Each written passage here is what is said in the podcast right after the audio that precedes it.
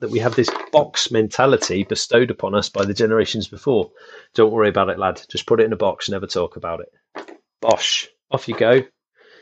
That's great until you're at a seven year old's birthday party and a kid bursts a balloon right next to your head, and suddenly you're stood up wanting to take the head off something, absolutely full of adrenaline. It's go time. Like Pavlov's dogs, you've become preconditioned. When Pavlov blew the whistle, the dog would salivate in the same way that as soon as you feel air displacement, things get loud or noisy and start happening around you, it's go time. It's your life or someone else's. Welcome to the Freedom Project, a podcast for those who crave adventure with every fibre of their body. I'm on a mission to bring you absolute freedom. Yes, freedom to do what you want when you want to, but also freedom from your own limitations. In this podcast, I'm going to be exploring what it takes to live a life full of adventure and freedom. I'll be interviewing adventurers, explorers, and business owners who have set their life up to have an abundance of choice. And I'm also going to give you the high performance tips and tricks I teach my adventurepreneur clients to have the kind of life they want and be the type of person they wish they were. So if you're not already, subscribe to the show and settle in for another episode of The Freedom Project. Returning from his sixth overseas deployment in seven years, Nick Goldsmith hit rock bottom. Complex PTSD consumed Nick's life. He used traditional forms of therapy that provided by the military, they didn't fully provide what he needed. Rewilding himself, however, gave him a pathway to connect with a more authentic and healthy version of himself. His woodland gave him the opportunity not just to reconnect, but to give others who are pursuing their own mental health a chance to do exactly that too. Over the years, Nick has become a wilderness survival consultant, author, businessman, and speaker. In today's conversation, you can expect to learn what a circular business model means to Nick, Nick's foundation of mental health that you can find in nature, what today's way of living is doing to ruin your quality of life, what nature will provide to you that the traditional mental performance models just can't, and so much more.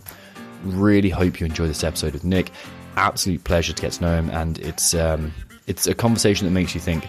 I need to get back down to the Mendips and experience more time with this guy because he's inspiring and he's also a true master of what he does. So enjoy this wide ranging and enjoyable conversation with Nick Goldsmith. Let's start with the kind of obvious question once you've done some research into you.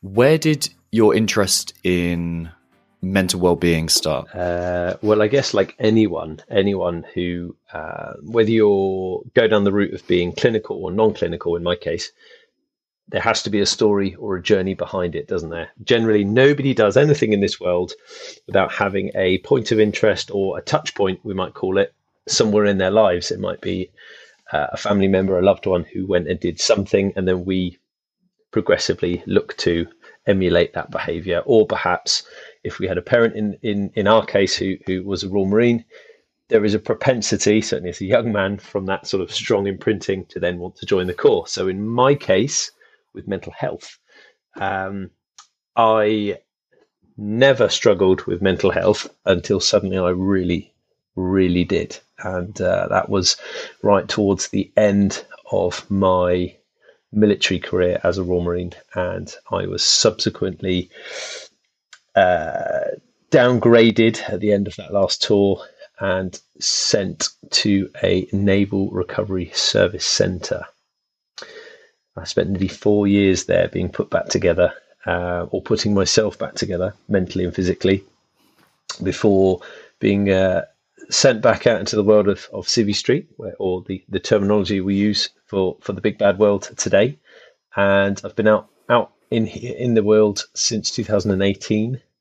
And uh, what we now 20 going into 24 at point of this recording. So um, I've had enough years out here now uh, and running a business which I essentially started just before leaving, two years before leaving, um, to have kind of cultivated my own brand of working in this sort of mental health, well-being education. It's very hard to pin down exactly.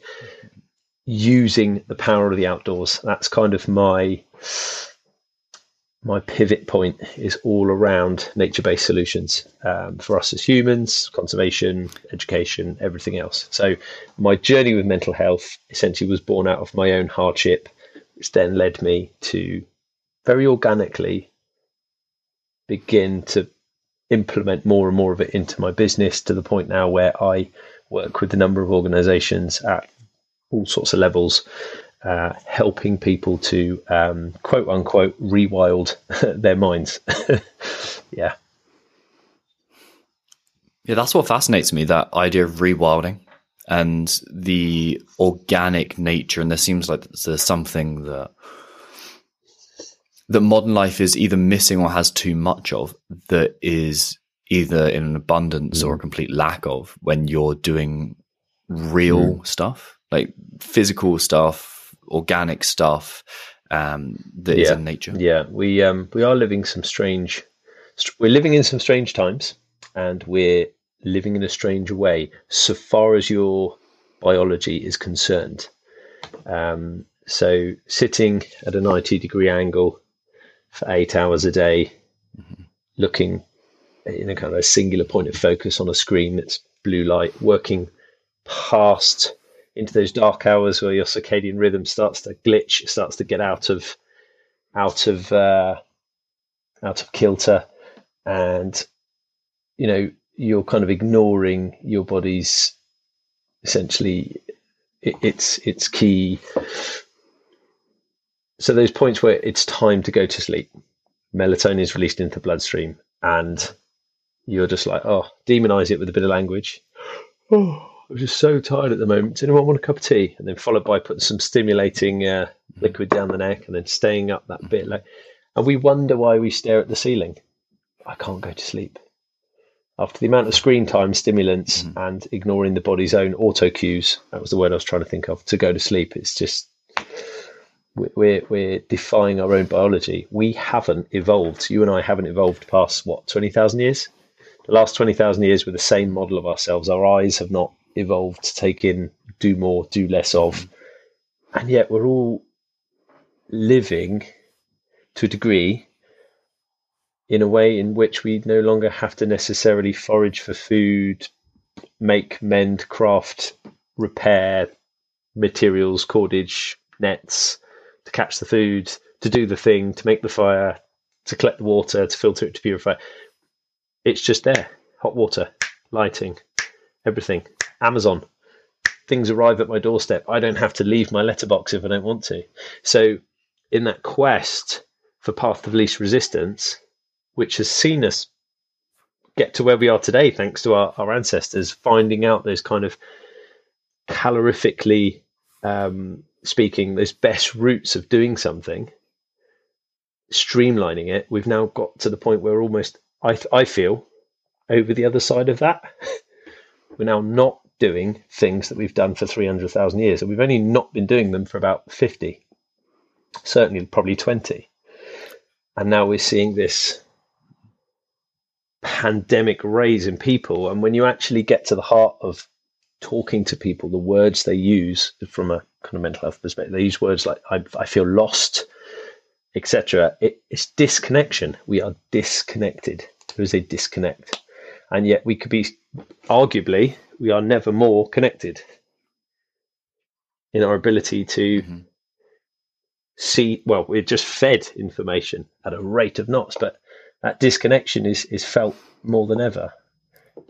And yeah, there's that that feeling of as soon as you're bored, you have a immediate outlet and a way of minimizing that boredom in a smartphone. Sure. You look at it and you have some information coming from you, and I can't remember what the stats are, but something along the order of we used to get a gigabyte of information to process over the course of our life, and now we have 25 gigabytes wow. every single day.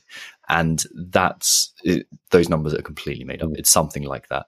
Um, but there's there's that constant mm. stimulation mm. available to us, and I I I think the times when I've been personally most engaged in life and connected to life when there's been intense periods of boredom there when I've had times of sitting around in a camp before we go on like a summit push, or when we have the the times of well, there's plenty of times that you know that you're sat out on an exercise or whatever, and it's a lot of boredom. Hurry up and wait in between. Yes. Yes. Exactly. And that seems to be good um, for the mind. Well, it is because it's that opportunity for your mind to reboot itself. Essentially, when you're standing at a, let's say you've just had a meeting or we've just done this podcast, and perhaps I need to take a public service, I need to take a bus. Uh, in days of old, I would go stand at the bus stop, look at my watch, make some small talk to the person next to me as if to say, Look, I'm not a threat to you. Because standing in silence is a weird thing, especially when you're sort of a, a larger bloke uh, next to the person next to you, and sort of saying, "Look, um, have you got the time?" And uh, oh, that weather front hasn't come in yet. Whatever it is, right? Bit of chit chat, and then more silence that's a great chance for your brain to defrag and reboot itself after all those conversations, smells, sounds, taste, everything you did is getting a chance from that, that prefrontal cortex is firing it off into places. And that will really take place when you sleep. During, I think it's like your third sleep cycle, you, you go through that part there. And that's where everything gets put into a file or where it should technically go. Fine. What if you, the moment you put down the phone for the meeting, straight into answering three more emails, sending more memes and gifts to all your friends, even when you're sat in the toilet, then go to the bus stop, still glued to the phone, watching a documentary on something, still being shown everything else. At what point did you even begin to try and let your mind rest from the heavy conversation or the meeting or the problems that arose from the thing you're working on with the group of people in your workplace, whatever it is? You don't. Mm-hmm. The mind has no space or headspace for it to rest. It can't. And and just think about the uh, the physical training analogy. If I mean, if we if we just trained every single day as hard as we could all day every every day, how long is it till you're burning out? Well, it's no it's no different. It's yeah. no different. It's the same thing. Uh, and I guess I guess this is where mental Absolutely. health conditions really really play a part because you're at a point where you're sort of hormonally imbalanced, so out of kilter for whatever reason this thing is happening to you.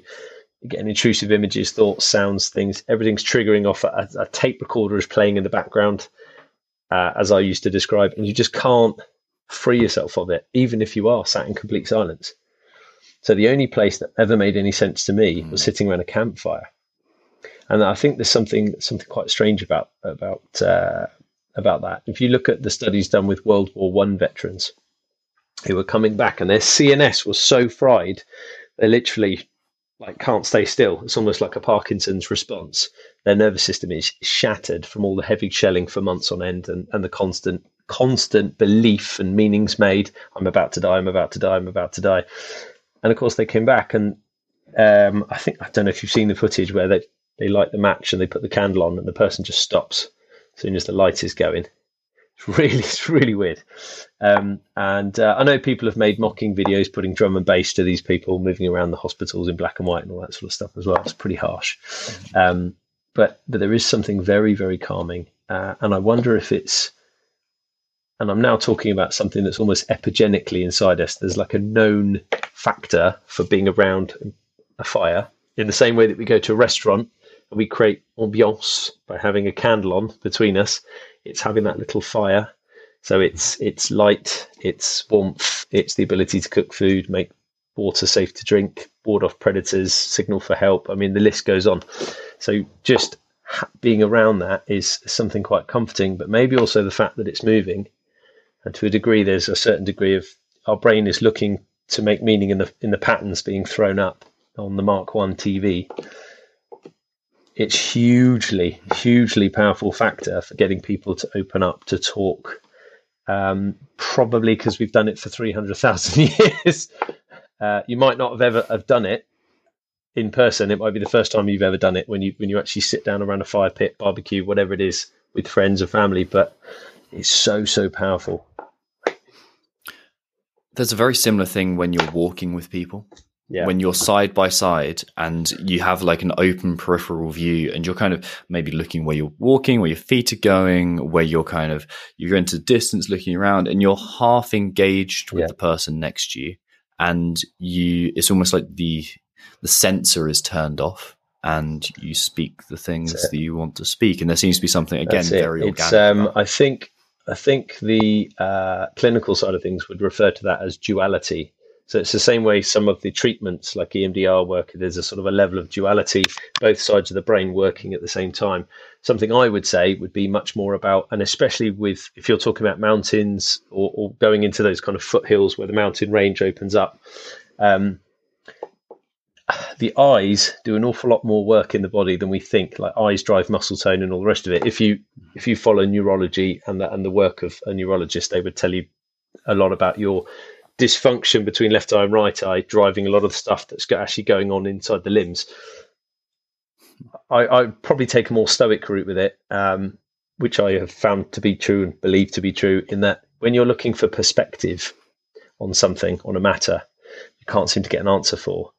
Like you said, walking alongside someone, every time your foot strikes the floor, firing off both sides of the brain, and then you've got this whole massive landscape up in front of you, your eye is having to really search and it's giving you long term, long distance perspective.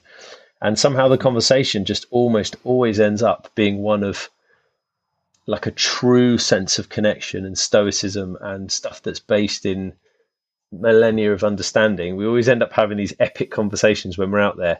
And yet when we come back, all we seem to talk about in, in the short term, in a short space inside the office or whatever, is just there's nothing real. It's very superficial. It's the knickknacks of just getting through each working day to go home and shut ourselves away behind closed doors. For five of us to sit in a room like this whilst the TV's blaring, and yet. Mm-hmm. How do you resist that? Because as a business owner and as someone who's just existing in the modern world, there isn't endless, endless, list of tasks to do. So I've been going through quite a big push in my business recently, trying to bring on more clients and professionalize a lot of things that we're doing and build out a small team and everything that goes along with that, all for this like trip that I'm I'm planning.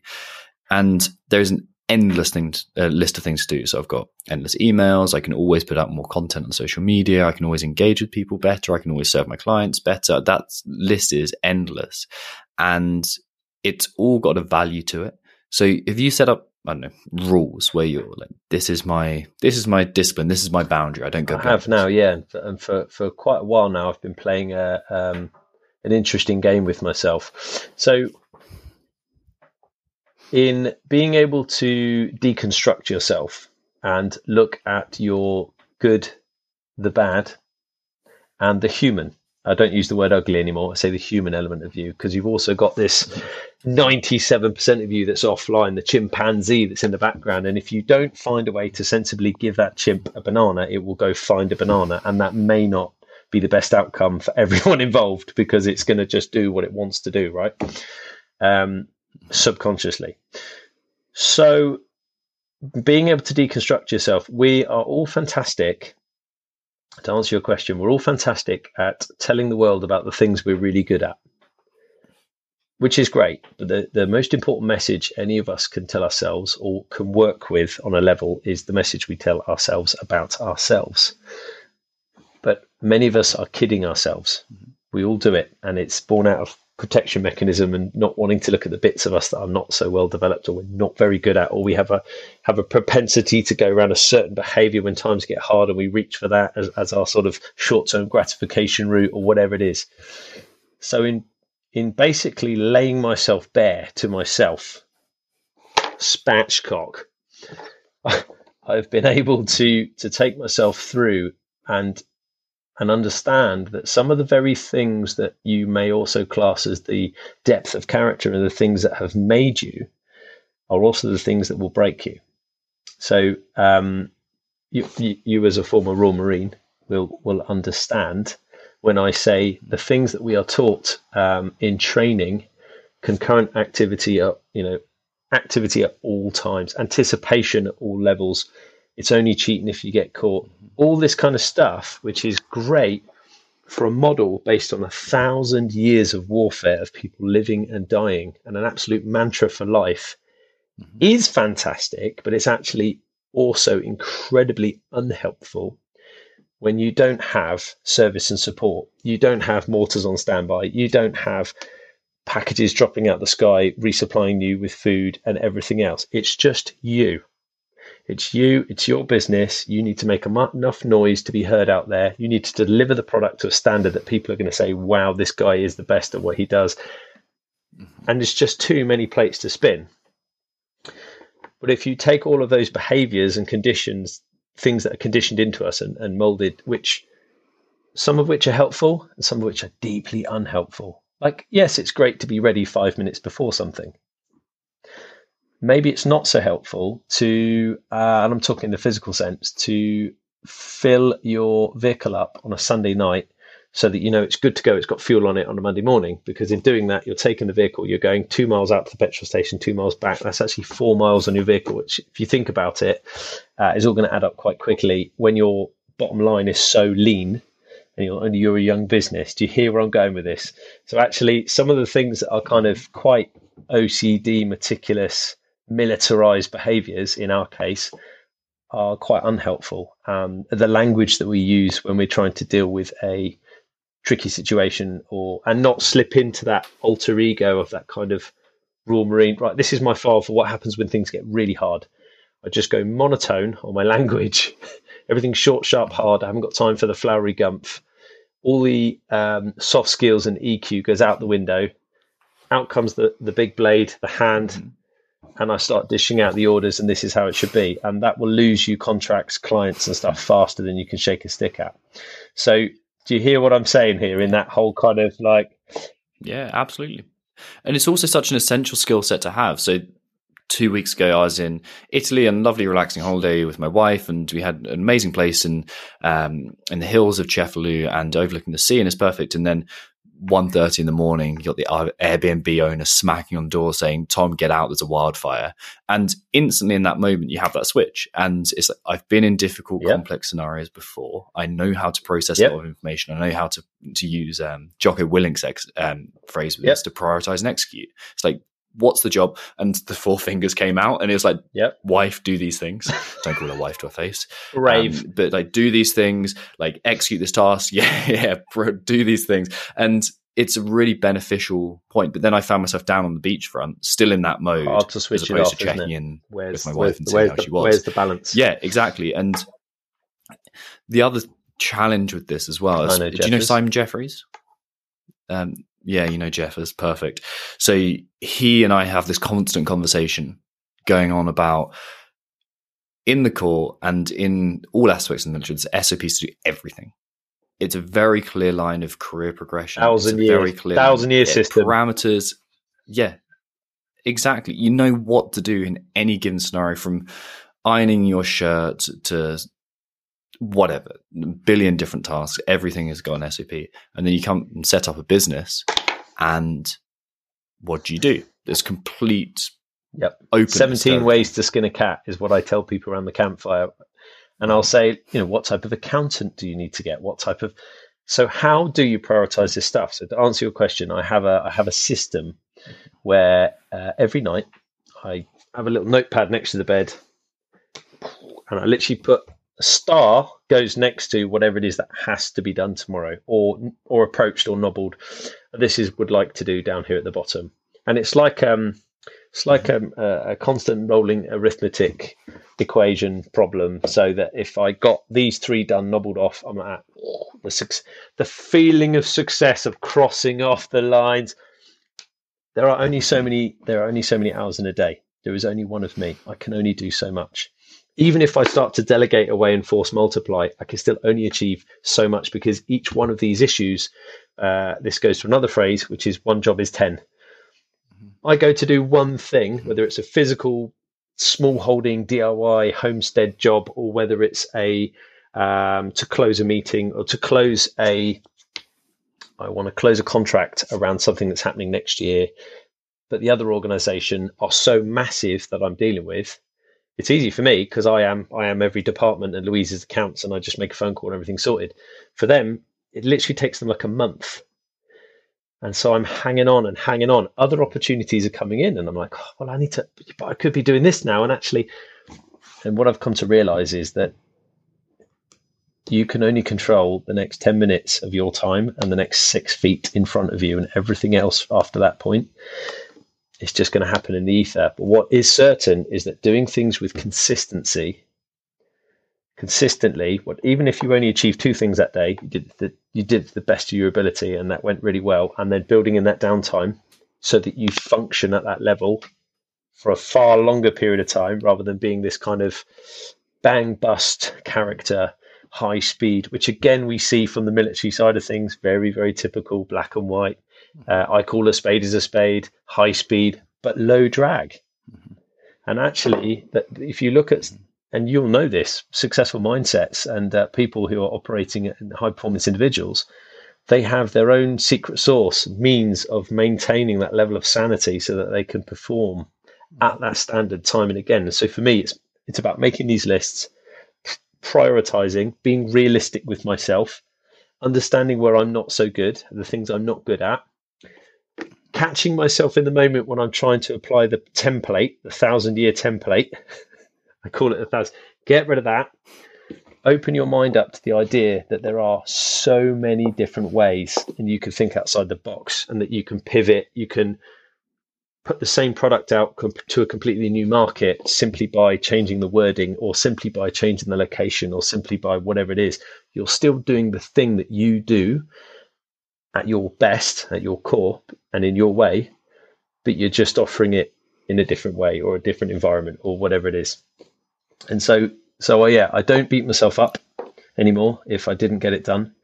Uh, I'm big enough to apologize to people, although I don't really have to do too much of that because I'm much more realistic with my timeline now. I don't have this whole in a given day I can achieve this because my coffin will be the same size as yours, will be the same size as the multi multi millionaire down the road. It really, really doesn't matter. By and large, we're all heading to the same place. So while I'm here, I'm going to love what I do for a living. I'm going to help a whole bunch of people. I'm going to be able to put little Finley off to swimming lessons, and everything's going to be rosy for the most part because the hardest yards, although life is hard and it's going to throw some more stuff at me and there's you know there's going to be loss of primary caregivers probably a little bit more injustice grief or rejection at some point down the line. But the hardest yards i think that i've been through certainly inside of that mad seven year period that first part of the career are behind me and i'm still here. What point did you have to get to, to uh, i got to the point where because i couldn't see it all of my friends all of my family everybody it was when the psych nurse we had an incident on a final tour, and I was an attached rank, um, glued on to the likes of Jeffers and the gang, and so that was number. That's the sixth time I've been out the door inside of seven years in an operational uh, context, and that one turned out to be seven months with no R and R. And um, although I wasn't directly in the pointy role on that one, I was still taking um, indigenous forces we were mentoring through the killing house live, you know, doorway dyslexia going across the front of each other, whilst those guys would be on a push because they still had an obligation to provide training package. So what's one uniform from another? You know, I just throw on some gear. As long as the broken down position is up here, I'm still teaching exactly the same stuff. Shoulder go, you know, weapon going to the other half of the shoulder. How you do your doorway appreciation. So I'm, I'm still in the room with the language thing and all the rounds going off around me. And the damage was actually done in 2008. So by the time I'm speaking to the psych nurse on this last tour, uh, we'd lost the boss. He was dead. He'd lost his life. And um, another couple of lads had been uh, life changing injuries. And um, the, the, dog had been taken and just everything had gone sideways on this particular job for whatever reason. I wasn't on the job. As I said, I was in the location they'd launched from. And for the first time ever in my entire career, at this point, I don't think I'd I hadn't gone through the Cyprus decompression at all after that, and I'd been injured on that first tour. The whole way through, it was just skip that phase. Um, I got to sit down with someone who asked me a series of very poignant questions, and I think that's when the cracks were really starting to show. Really starting to show. Um, and when I look at all the factors that went into that, I had everything from, um, you know, fixing bayonets, danger close artillery, being ambushed, you know, stuff to do with frag and foss and things to do with uh, saving a young lady's life in a pub toilet. Very visceral again, blood everywhere. And then another couple of tours, and then going and doing some very extraordinary, unorthodox soldering elsewhere. Totally different new game, learning curve like this to learn uh, in, in, in other parts of the world. Then coming back, mother had cancer, both breasts, you know, surgery, radio, chemo. Work were awful about it. Had to uh, had to try and get um, had to get welfare involved for the first time in my time. I didn't even know where the welfare was. Had to go and activate that system to get the time to sit with her. At no point has anybody ever gone, "Are you okay? How did you feel about you know you've just come through?" And then I bounced straight out on this seven month there. And by the time I came back, big handlebar moustache, absolutely none given for anyone of rank anymore. Um, everything, my my whole world had been reprioritized basically on how I was feeling in any given moment. Completely emotion driven creature, driven solely by sympathetic nervous system, panic attacks, uh, sleep paralysis at night, hearing things that were literally not happening. So like the the visual audio, waking up to the sound of a bang even on that tour, putting the GPMG on, running out the door to go make my final stand with everything else hanging off of me, and the two lads in my room having to jump on me and say, "Where are you going, crazy man?" I'm like, I'm, you know, main, main gate's just gone up. I can hear it.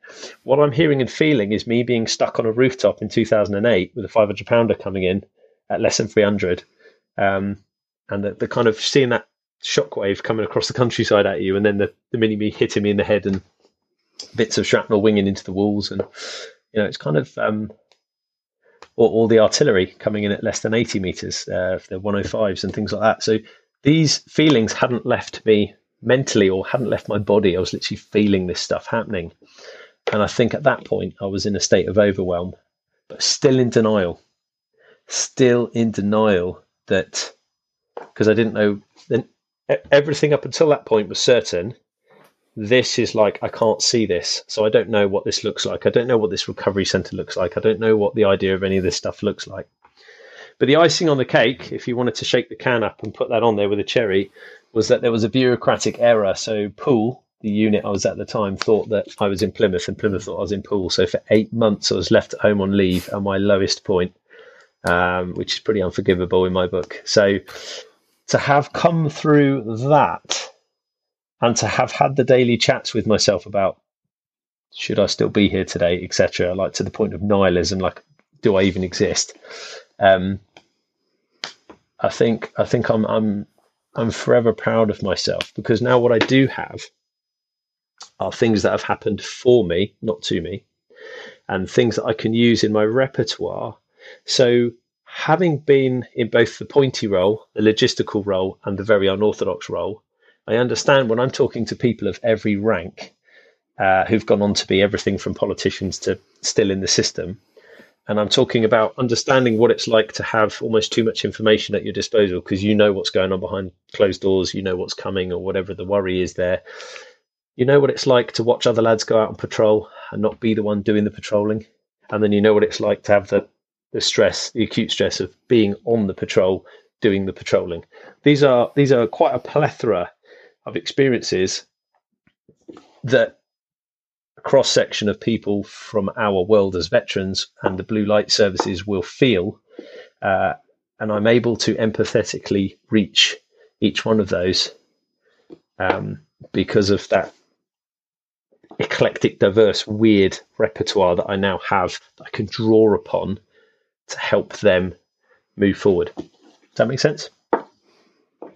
I'm Absolutely. I'm guessing you engaged in a lot of talk therapy to begin with. What purpose did that serve, and what when did its utility uh, run out? Fantastic question. So I arrived in, so I, I came off the tour May 14, and I was reached out in my darkest, lowest moments in December, just before Christmas, and they got me in. They got me down to the base. They had to basically like coax, like, please come back because I was wild. Um, I came back the week before, so silly week, the week before Christmas leave, just to literally drop my stuff into a room, uh, which I th- searched thoroughly for USB sticks, and then put a big black pus of sock around the uh, the uh, fire alarm at the top. I didn't like the look of the red light on that, and all the rest of it. I was pretty pretty wired. I had Blu Tack over the camera and speaker on my phone, like I was properly off the grid at that point. And um, and then I went on leave again. So 2015 is when I started. Now I wasn't ready, but you're a military asset, and they are technically have a duty of care, and they're paying for you to be there, etc. So they pretty much push you along to what's called over the road. So the mental health sessions with DCMH inside the system, that's what it's known as, the military mental health system. And so, rather reluctantly, I began this talking therapy, uh, which led into them beasting me through a load of what's called EMDR, eye movement desensitization reprocessing. So I did best part of a year of that, uh, which was horrendous, and it saw me. Uh, it was very, very. Was, I describe it as a surgical approach. They literally like opening up, opening up the wounds, and mm. you literally relive stuff. So I was retching into a bin at the smell of claret, just being covered in blood head to toe from something that happened in 2010. And I'm I'm going through this process in 2015, so five years after the after the incident. All the stuff that I just put in a box, don't talk about it, put it in a box, don't deal with it. Well, the box was literally just the lid was flapping open all over the show, so had to had to get processed. So I went through that whole process, and uh, God, it was awful. It was awful, and then followed that up with something called CBT, uh, cognitive behavioral therapy, although although be it sort of trauma focused stuff. And then I started to go on a personal journey, um, and I looked at NLP, and I went to uh, who did I use for that? I saw a brilliant organization called Rock to Recovery working outside of the military realms. Mm did some stuff with them, made some real movement on a couple of key uh, things that I just couldn't seem to shift. One was an image of something I just couldn't get rid of from my mind. Um, and I did the whole scenario with the cinema, and that I'm smiling now because I'm straight away I'm thinking about uh, what I replaced it with, which was a brilliant memory. Um, so that was kind of about sort of activating duality, both sides of the brain, just in a different way. Um, it's just a shame it's not recognized by the system, so I had to go find that elsewhere. Albeit, yeah. the whole way along this journey, I was in the outdoors. Every opportunity I had, I was in the outdoors. I was around the campfire. I was back at my place in my little mm. piece of woodland that I'd bought back in 2012, coming back from somewhere. We were actually looking for a house move at the time because um, we, would identified we would have loved to have lived in the Chew Valley where we now reside. Um, and this piece of land came up and it was on Rightmove or something like that for like six grand. Nobody wanted it. This pokey piece of one half of a reentrant, tiny little reentrant with a stream running through the middle going into the wider Chew Valley. And so, yeah, I, I, we, we spoke over it on the phone. It was blind bids, best forward, and all that sort of thing. And we managed to pip everyone at the post by 500 quid. So we so we had this piece of land, hmm. but now what? Just a quick favour to ask. If you love the show and you think it may help someone else in the world, then head to wherever you listen to the Freedom Project and leave a five star review and maybe even share it with some friends. It really does help me and it helps the show too. I can continue to get fantastic guests on the show, it reaches more people, and it makes me feel great too. So I would be enormously grateful if you could leave a five star review and share any episodes of the podcast that you love. Now, fortunately, a misspent youth in Sussex running around in the woods every two minutes. Before the days of mobile phones, you just disappeared on your BMX with a, a single barrel shotgun across your shoulders, age 16, up to the chicken farm, and you'd come back two days later or whatever with your mates. Um, yeah, it was a very, very rural upbringing. And that really, really helped me set me up, having been around campfires, having had a file for what it's like to just sit at the base of a big oak tree and just watch the natural world unfold around you. Hours of sitting silently watching deer, studying the way that they they move and where do they come from and where do they go and watching foxes and all that kind of stuff. You know, sometimes you'd be you, would spend so much what people now call nature bathing. I was doing, but albeit with an air rifle next to me or, or whatever, and you'd have a bird of prey land in the tree above you, and you're eyeballing the bird of prey as it's eyeballing you, trying to work out what you you know. There's this whole lovely um, kinship with the land, whether it's horses or cows or, and so I had a file for what felt right at a time where I felt very very unwell and so something someone said to me in the recovery center was do more of what works and less of what doesn't. And I think when you get to that point of crisis, you will seek that above above finance, above monetary gain, above everything goes out the window because you are literally questioning your very what's the point of me being here today? And so you go and start doing the thing that makes you feel right, which for me was sitting around a campfire staring into it. And then if things were really heavy, emptying a bottle of rum down my neck, which wasn't quite so helpful. But as time went on, as time went on, I did away with the booze or started to try to manage the booze and started to focus more on what it is I wanted to do with my life. And I actually gave myself permission. And that's the key thing you'll see with clients giving yourself permission to do the thing. Because I could come to you as a coach and say, Tom, make me this, make me that, get me get me to the standard I want to be at. And you can write me programs and nutritional stuff, and we can talk through stuff, and you can mm-hmm. you can organize incredible trips for me to go on.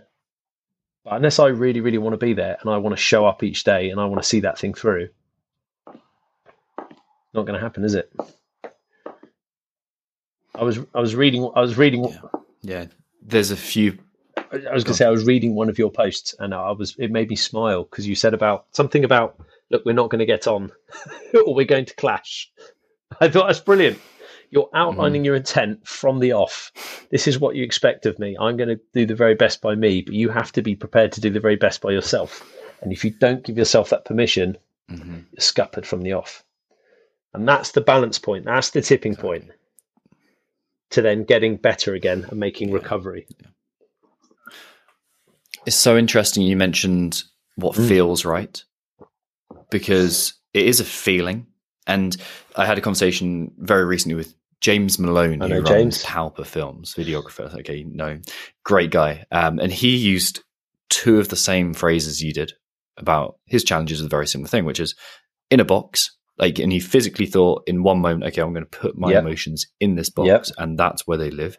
And then the sensation of feeling as well. And he was talking about there's a persona mm. that you create. It's like a very jungian idea to go okay this is a persona. This is my outward facing version of me. It serves a function. It allows me to do a job and it simplifies and reduces the complexity of the world. So this is who i am in this environment. So that's me. But then there's an or um, there's an organic, um, authentic, truer version of you. I feel that's like I'm craving this, and it's that feeling for the outdoors that I think we all have. And you're very lucky to have had that initially in your life as well, and so am I. And there's many people who would never have get that because they are in like E3, where I spent a lot of time in London, and it's like it's you just don't have that opportunity or they're wherever and they don't get the opportunity to spend that like to know what that craving is all about. Po- pocket parks. So, so mm, J- yeah. James and I are essentially cut from a similar cloth in that we were both point sprogs, so point young Marines on that same tour at four five commando, albeit he was either X-ray or Zulu and I was whiskey. So the culture inside of the Marines at the time was uh, being a sprog was hard being a sprog was hard. You had a you had a sprog routine. You had to prove yourself, even though you had earned your green beret amongst all the other the men, and you earned the right to be at the unit. You still had to prove yourself, and you were still the slight. I mean, the level of professionalism amongst that body of men was unrelenting. He said it's exactly just, the same thing. Like you're sitting there in your accommodation and you want to go and use the toilet. The only reading material is a 300 page book that one of the snipes lads has left in there of different weapons and weapon recognition. That's all you're allowed to read. All you're allowed to see and do is everything to do with pear shaped turrets, fuel tanks to the rear. I mean, especially if you're in an anti tanks um, or FSG, as I was, I was put into an FSG troop. Uh, fire support group with lots of very kind of senior lads, and so even more so did I feel out of place and like I had to prove myself.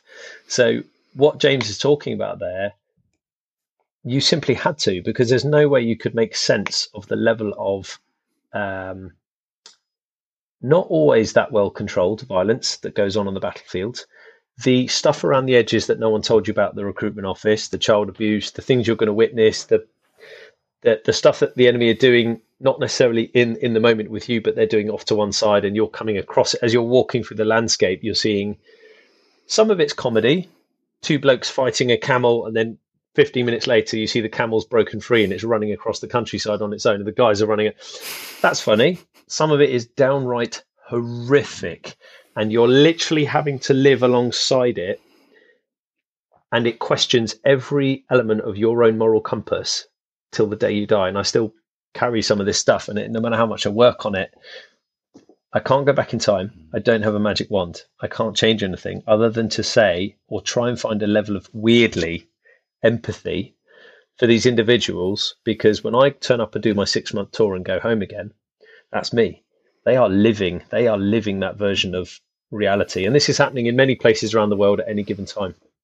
But the fact that it's very 12th century at this point is just my little eyes that have come from HMS Great Britain with the NHS and everything so wonderful and brilliant. As much as I've been conditioned and trained to be this high performance ultra athlete you know, 39 beats a minute, greyhound, Shire horse strength. I could do everything at 21 years of age. That is still not designed to take in and see and do the things I'm doing, and especially with the level of sleep deprivation that went with it. Did James talk about that? The the patrol the patrol matrix. No. 18 hour 18 hour patrols. No, you didn't. You get back in, you ditch your kit. Um, you'd have like two hours to sort your stuff out, maybe get your head down for two hours. You'd be on sangar for two hours, and you back out in another eighteen hours. It's redonkulous. Uh, with with maybe seven hundred blokes to hold something the size of Yorkshire, like you, you know, at fifty degree fifty degree heat, carrying one hundred and seventy four pounds of kit when I was all weighed in. It's astonishing. It really is, and the sleep dep is. That's, you that's, don't. I don't play. I feel I, that's the thing that sows the seeds for the mental health thing because you're not getting that REM state. You're not your prefrontal cortex is not yeah. even having an, an, attempt at putting things into wherever it needs to go. And then you couple that with the fact that we have this box mentality bestowed upon us by the generations before. Don't worry about it, lad. Just put it in a box, never talk about it. Mm. Bosh, off you go. That's great yeah. until you're at a seven year old's birthday party and a kid bursts a balloon right next to your head, and suddenly you're stood up wanting to take the head off something, absolutely full of adrenaline. It's go time. Like Pavlov's dogs, you've become preconditioned. When Pavlov blew the whistle, the dog would salivate. In the same way that as soon as you feel air displacement, things get loud or noisy and start happening around you, it's go time. It's your life or someone else's. Mm. Awful. It's so interesting Awful. how it's such a visceral, physical thing and that yeah. speaks to the fact that it's not a conscious process. It's something that's built into your physiology. That response that sympathetic state is is there. Yeah. And so it's learning to manage that control it. And uh, as i often say i'm in control of it. It's not in control of me anymore. So as long as i continue to live my life the way i live myself uh, and then i continue to be authentic and and in my truest sense free free of skeletons uh, every day is a blessing then because I'm living a version of myself where I'm able to say no. I'm able to say yes. I'm able to tell those who are behaving in a certain way that is completely, uh, you know, un- unsatisfactory. I, I have a choice not to even entertain that.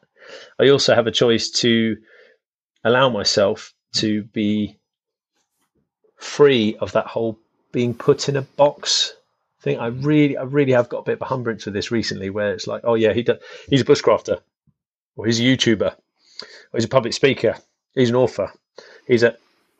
I am whatever I feel like being on any given day, uh, and I'll, I'll, decide that. You know, not not uh, not not everybody else. It, it, does make me giggle. So it's mm-hmm. there's still there's still an anti-authoritarian vibe in there somewhere, um, but I think it needs to be it needs to be, and it is tempered and managed, but it, it needs to be in order for me to be me at my best. Yeah, and maybe that's a very healthy part of you. The part that says, actually, no, I'm not going to trust um, authority just because it's there, um, and maybe that's a, a certain amount of well, a sensible approach to living your life and seeking some individuality and authenticity. It, it certainly is. Don't get me wrong.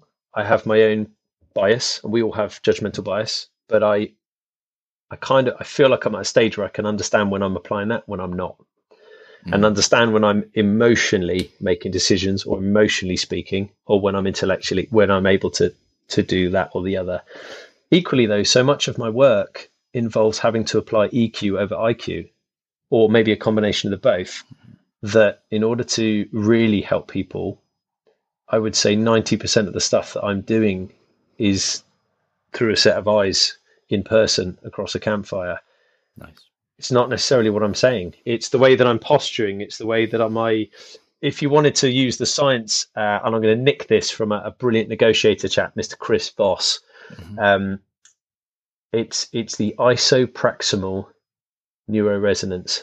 So it's the mirroring behavior. It's the sit, stand, speak, don't speak, idiosyncrasies, reading what they're not saying, listening to the real message, two of these, one of these for a reason, and picking up on the sort of higher consciousness vibes and then introducing stimulus into the conversation at a point which will either be about telling a story that's nothing to do with them because storytelling lights up the brain in a different way and or giving them facts and data based on the recent science around whatever it is so that because they might be more data driven so that they go well can i read that study? Yeah you can. There it is whatever it is, for them to be able to just make that change, make that turnaround, draw that metaphorical line in the wood chip and change the way they feel about something. If you can go back and have the minerals to approach a scary thing and change the meaning you made around it back then with your tired brain, you stand a very good chance to then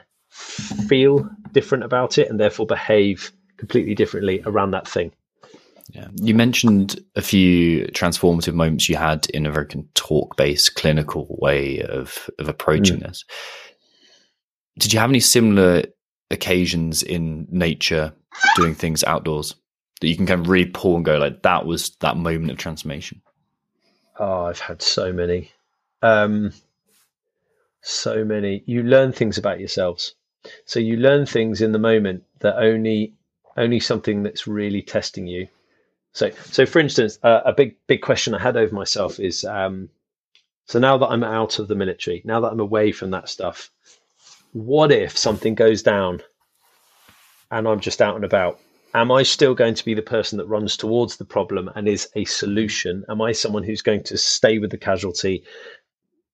Understand that a doctor is on scene. I'm no help here, but I could coordinate an ambulance. Or am I still someone who's forward thinking, who wants to fix mm-hmm. in the moment and help be evade or protect or defend or whatever it is. Am I still that person?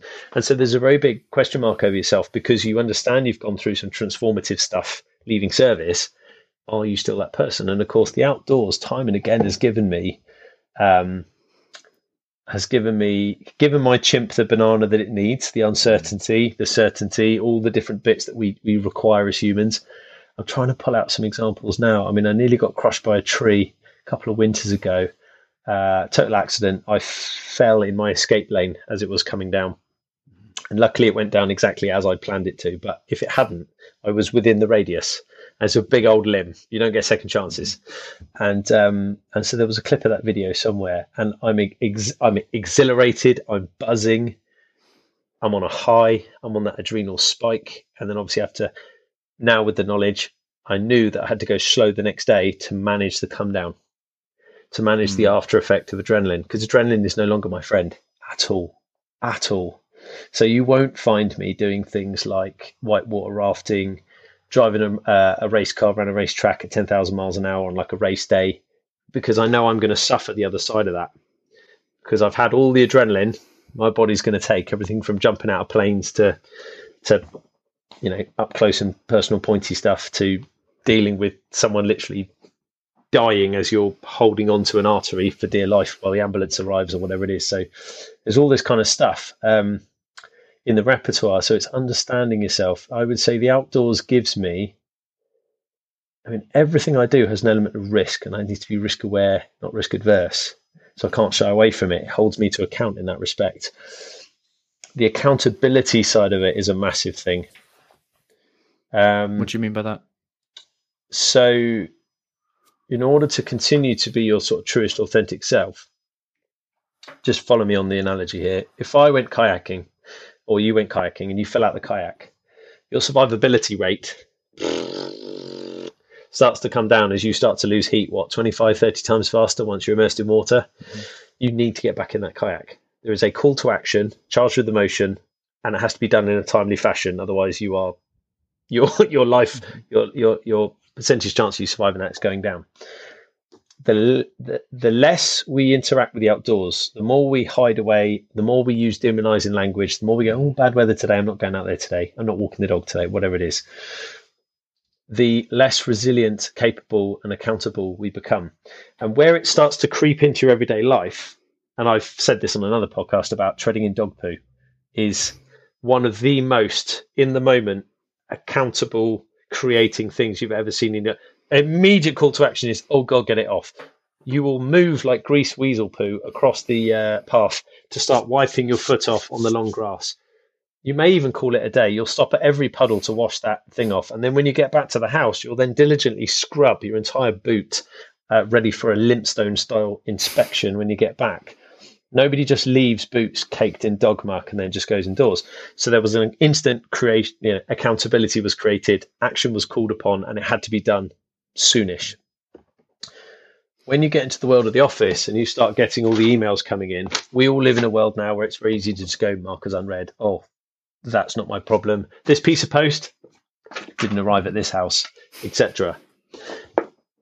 Well, what what starts to happen is the more time you spend outdoors having to become accountable for wind, rain, yourself, other people, the dog, whatever it is, day on the beach. Think about the amount of admin that goes in on a day out to the beach with the family. It's redonkulous. Mm-hmm. When you get back to that place of work, your demeanor, your behavior, the way you start to, because you get this long term gratification feeling for spending time in the outdoors, starts to just creep into everything else you do. And you become a can do person who says, right, in the Zoom meeting, let's talk offline let's sort this, let's make this happen, let's deal with this right now. Who do we need to speak to? Oh, well, it's their engineers. Call the engineers.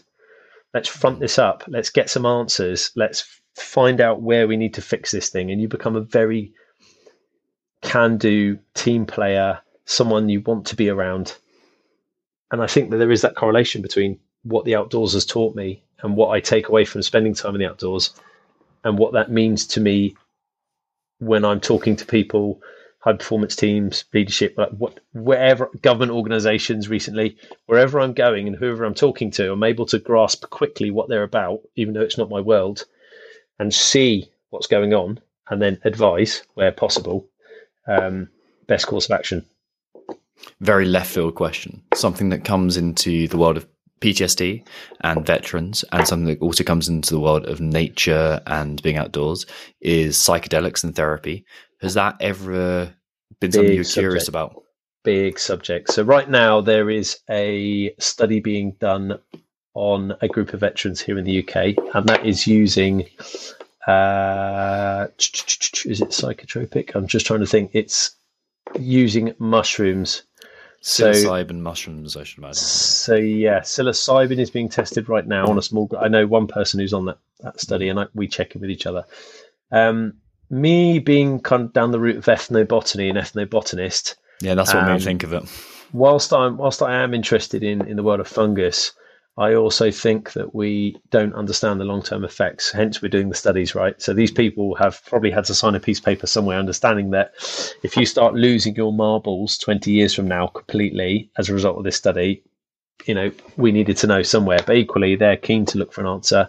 And why would you not look to nature for a nature based solution? Because if you read books on uh, Wild Health by Cindy Engel, um, it is about zoo pharmacognosy, the study of the animal kingdom and what that's taught us. So, monkeys tripping out on psychedelics in the in the um, in the uh, in the outdoors, or insects using certain compounds from another animal to help hide them or dis- dis- disgu- yeah, disguise their guise or whatever it is. There's so many different things inside that kind of flora and fauna natural kingdom that that contain very real chemical compounds and constituents that have effects, various effects on us. Uh, it, it is it is always a viable solution. I'm saying it's always a viable solution. I'm not saying it is the solution. Then we've got things that uh, don't grow here or we can't get hold of, which we have to go to South America for for this ayahuasca treatment, etc. Uh, and again, we, we were talking about sort of hallucinogenic effects and um, so say speaking to our higher selves and opening up third eyes. There's a whole heap of stuff there. Um, what I tend to deal with, personally speaking, is the stuff that is uh, not saying it's not real, but very real. Um, I would tend to be much more further down that scale of risk in terms of working with my clients. Um, mm-hmm. So I will be showing them how to sustainably harvest and use things that they can find here in their immediate surroundings, which will reduce inflammation, pain, mild anesthetics, things like that. Um, so just to just to reel off a few, uh, herb Bennet, Geum urbanum is a small plant, uh, grows in many woodlands, small yellow flowering spike, and a trifoliate leaf in three bits. That's a mild anaesthetic. The root base is is basically oil of cloves. You've got a bad tooth, it's a goer, and it'll. If you ate the entire root base itself and chewed it all up, you'd probably get a bit of a a ditzy end of your tongue. You might bite the end of your tongue, but it's not any more than that. Things like meadowsweet, Filipendula ulmaria, is where um, much like the willow family, Salix, you're talking about compounds that were used to create aspirin. So salix, um, salicin, salicylic acid. Mm-hmm. So that is something that's going to be very calming on the stomach, the stomach lining, etc. Going to reduce inflammation, going to help with pain. Unlike its chemically, synthetically reproduced uh, brother, which is what we find on the shelf, which can live there for 30 years because it's full of chalk and silica and everything else. You cannot, in fact, overdose on this, to my knowledge, and you can have it on an empty stomach and it works with your body, not against your body. So there's a lot of stuff that, that that's very pro for using plants, mushrooms, etc. However, it's all about quantifiable amounts. Mm-hmm. So just because an old plant or a young plant grew in a certain part of the woodland and you're a big person, a small person, a fat person, a short person, like whatever, how do you know how to administer how much of that and, and in what form does it come? So then you're into the realms of ointments, tinctures, macerations, decoctions. It's a whole world in itself, right? Yeah. So taking pipettes of 20 mils of something um, in an alcohol solution, 25% or more alcohol, is how medicine used to be. Now I can pick up a packet off the shelf and know that it's 350 grams of quantifiably measured out. I know what that's what it's going to be, and I can read the back of the packet. and It'll say how many times per day, based on how old I am, shape, size, etc. So, and the and the ultimate difference between these two are in herbalism, we're aiming to go down the route of fixing the problem, uh, whereas in modern medicine, we're looking to alleviate the symptom. Mm. That's two different approaches as well. Mm. So there's there's a lot to unpack there. But in a nutshell, uh, I've not tried the mushrooms. I've not gone down the route of psychedelics. Neither am I currently using anything ending in "ene" or "am." So mm. a lot of the drugs you find on today's list that get dished out like sweeties are ending in "ene" or "am." And I'm not knocking that because there are people on this planet that would not be here if they weren't taking those. But equally, there is a high addiction rate, high addiction rate and, and an awful lot of people get to a quarter dose, have a wobble, go back up, can't seem to ever rid themselves. So it's tricky. Yeah. It's tricky. I, yeah. I, work I work very much more on, a, on empowering people to change their environment to do half the battle for them, and then you take the poorly fish, you put it in the clean water. You don't put poorly fish in dirty water. That's half the battle, and then that fish has a chance of doing the yards on itself and or with alongside talking therapies and other conventional uh, therapies. What kind of services do you offer at Hidden Valley Bushcraft? We oh, over the years, I mean, funny you said said about lots of products because at one point we offered thirteen products when I was first starting out. I was doing everything. I was doing everything from deer butchery all the way through to uh, food, fire, shelter, water navigation, um, fur, feather, fin days where you would literally you'd have something either like a rabbit or if you're a larger group of deer, mm-hmm. uh, you'd have fish, you'd have uh, partridges, you'd have pheasants, you'd have pigeons. You'd deconstruct everything in the entire day, and I would teach you how to do all of them three ways. smoking, preserving, underground, hangi pit. I'd have three different campfires on the go, and I was running around like a blue ass fly, completely flat out, exhausted at the end of it, and not charging anywhere near what I probably should have. That's to give you an idea, the right? classic beginner business person. Oh god, I was running around, driving my Land Rover all over the county, delivering stuff at schools, doing all of the kind of like um, prehistoric caveman days, delivering forest school. We've done a lot of stuff when we first started out. When I say now, everything's centered around bushcraft and the natural world and is very much pivoted around educational, recreational experiences. It kind of sounds really washy, wishy-washy because it's basically the same product again and again. Mm-hmm. It's me or someone like me delivering a day where you're learning about why the landscape looks the way it does, why we do what we do as humans, how we tick. Uh, you'll learn a skill. So whether it's making a spoon or feather sticks or tent pegs or take you on an overnight experience or you know something like that. But when I think back, I mean, it was everything from stag do's. It was everything at the time. Uh, so Hidden Valley Bushcraft, I do a lot of custom stuff now. So I'll have um, individual individuals or organisations approach me to put on a day, and we'll build a package for them or with them. So whether that looks like a split day where they do a bit of this in the afternoon, they do a bit of that archery, whatever else. Mm-hmm. Um, that's generally the way it goes now. But to start with, I was working very hard, running around. Um, exacting standard had to be there all the time. And I couldn't let anybody else take on any of my work because only I could deliver it. Does this sound familiar? Mm-hmm. oh, may have may have experienced a couple of times.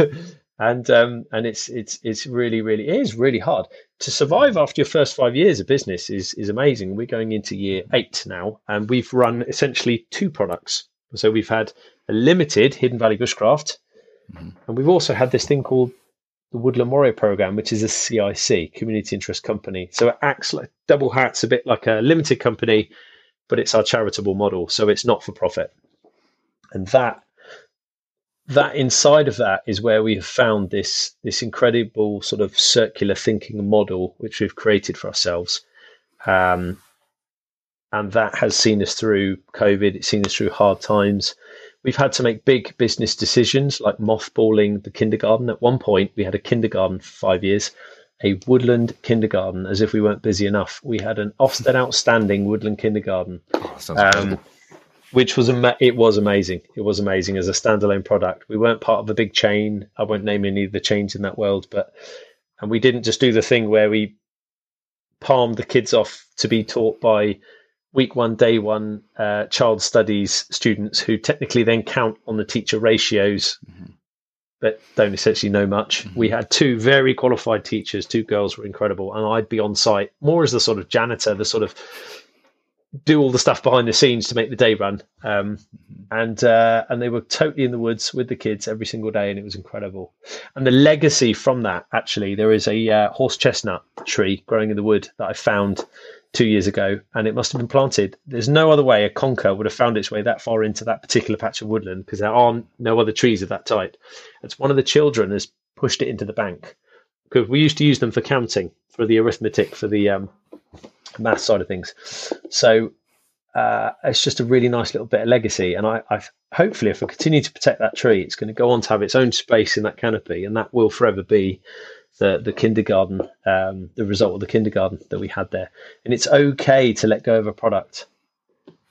Um, I don't know what you're offering now exactly, there'll be something that you're offering now that's like kind of working for you, but it's kind of not working for you, or actually it's 70% of your office hours and it just about wipes its bum every month in terms of the loop. And you're putting a lot of time and effort into it. But equally, part of you is like, it's failure to let go of it.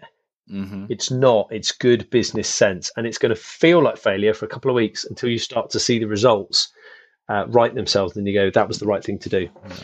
You know, Val Ravikant always talks about the quicker you iterate, the quicker you win, and it's but you have to have that humility to let go of, yeah, and because it provides so much stability. It's almost like when we're talking about the persona that you create to fulfill a need. It's like, well, this this is the known, this is predictable, these are the yeah. inputs and outputs, and safety. Maybe it, yeah, it's safety, it's structure, it's it's um, predictability. But then to drop that and then to go into the new version is scary. And it's funny you say that. I'm exactly at that point where I'm working a lot one to one with people and yep, I'm looking yep. at creating a, a group of um, essentially adventurepreneurs. Uh, that's my new favorite phrase. Um, so people go out and just the Adventurepreneur Collective, get a bunch of people together and support them through the mental performance growth of, of that and allow them to all collaborate on it.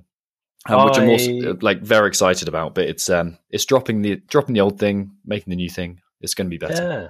So the individual I was talking to yesterday on the treadmill does exactly mm-hmm. that. I might put you in ah, touch cool. offline when we're ah, when we're ah, done here. Yeah, perfect. Uh, that's exactly perfect. what he does. If you were to nice. try and describe what he does, that's what he now does. Perfect. Yeah, that sounds awesome. Um, yeah, yeah we, we're never we're never essentially the finished product. We're never the thing that we set out to be, because we're constantly evolving. We're constantly learning, and we're all on that journey. So as long as you can buy into that and and not get caught up, um, because you know with that level of passion, time and effort uh, so effort over time driven by passion equals results. Mm-hmm. But what it can also build um, quite quickly with success, if you're not careful, is the ego, the ego of the high performance individual, which we once had, which we once needed to know that when the ramp went down, you go off into the dark, you are the best thing since sliced bread. Because if you don't have that unwavering sense of confidence in your ability to perform, uh, you won't perform at the right level that can then become a hindrance when that file for ego kicks back in once you start to see accolades in the world that you're in now. Uh, and then before you know it, you're back on a, on a negative loop, which, which can be you've gone into a meeting, you've gone into whatever, and people are like, he's pretty sure of himself, a bit cocky actually. And then it's almost, mm-hmm. I'm not sure he's all that. But you at that point believe that you are the best thing since sliced bread in your own bath water and bed space um, and can't see you're missing those auto cues. Yeah, happens. It happens. It's another thing to temper. It's just as you think mm-hmm. you're getting somewhere. There's a there's a there's a, a yin and a yang to everything. Mm-hmm. Yeah, and it's just well, perfect place to to wrap up. Where can people follow you, follow your work, find out more about you? Uh, right. Well, um, I wrote a book. Uh, it's called Rewild Your Mind, and you can find that on Amazon, and it's being stocked in bookshops from America to Dubai to Australia. It's everywhere now. So that's really good. So it's Rewild Your Mind. You can find that book. That, in essence, has a lot of my story in the first 13 pages. And then everything thereafter is a self help guide to using nature for a healthier and happier lifestyle. Uh, I have a little YouTube channel which has about 8,000 subscribers, which I've just kind of started. It's building again. Uh, and that is Nick Goldsmith. That's just under my name. You can find that. Uh, there's some exciting stuff coming up there actually, and some collabs with some much much bigger bigger fish in that YouTube world, and they'll be coming very soon. Um, you can find me at uh, the Nick Goldsmith website. So just type in Nick Goldsmith and in Google it should come up with it with the website there. Uh, so you could book me as a speaker, or, or, we can do some work together, or whatever it is. Most of the um, social media platforms will be out there either and or as Hidden Valley Bushcraft or Nick Goldsmith mm-hmm. official or something like that. So Twitter, Instagram, Facebook, etc. Mm-hmm. Uh, yeah, I think I think that's kind of it. I think that's kind of it. Um, I'd like to say a massive thank you to you for having me on um, because I think it's it's brilliant. Uh, just from this conversation, I'm gleaning out more of what you're about. I mean, obviously, I had a quick look, yeah being that you're moving in those those kind of the circles and that that law of conformity is so important. Um, you're you're in a fantastic peer group. Mm. You know, you've mentioned Jeffers, you've mentioned Ed Norman, you've mentioned people like that. So this is this is really exciting stuff. So I look forward to to watching your journey as well. Thanks, Nick. Really appreciate that. Really do appreciate it. And it's been an absolute pleasure to chat with you. Um, I've learned a ton and I'm excited to continue watching your journey and see where you go and yeah, learn cool. from you. Thank you very Thanks, much. Man.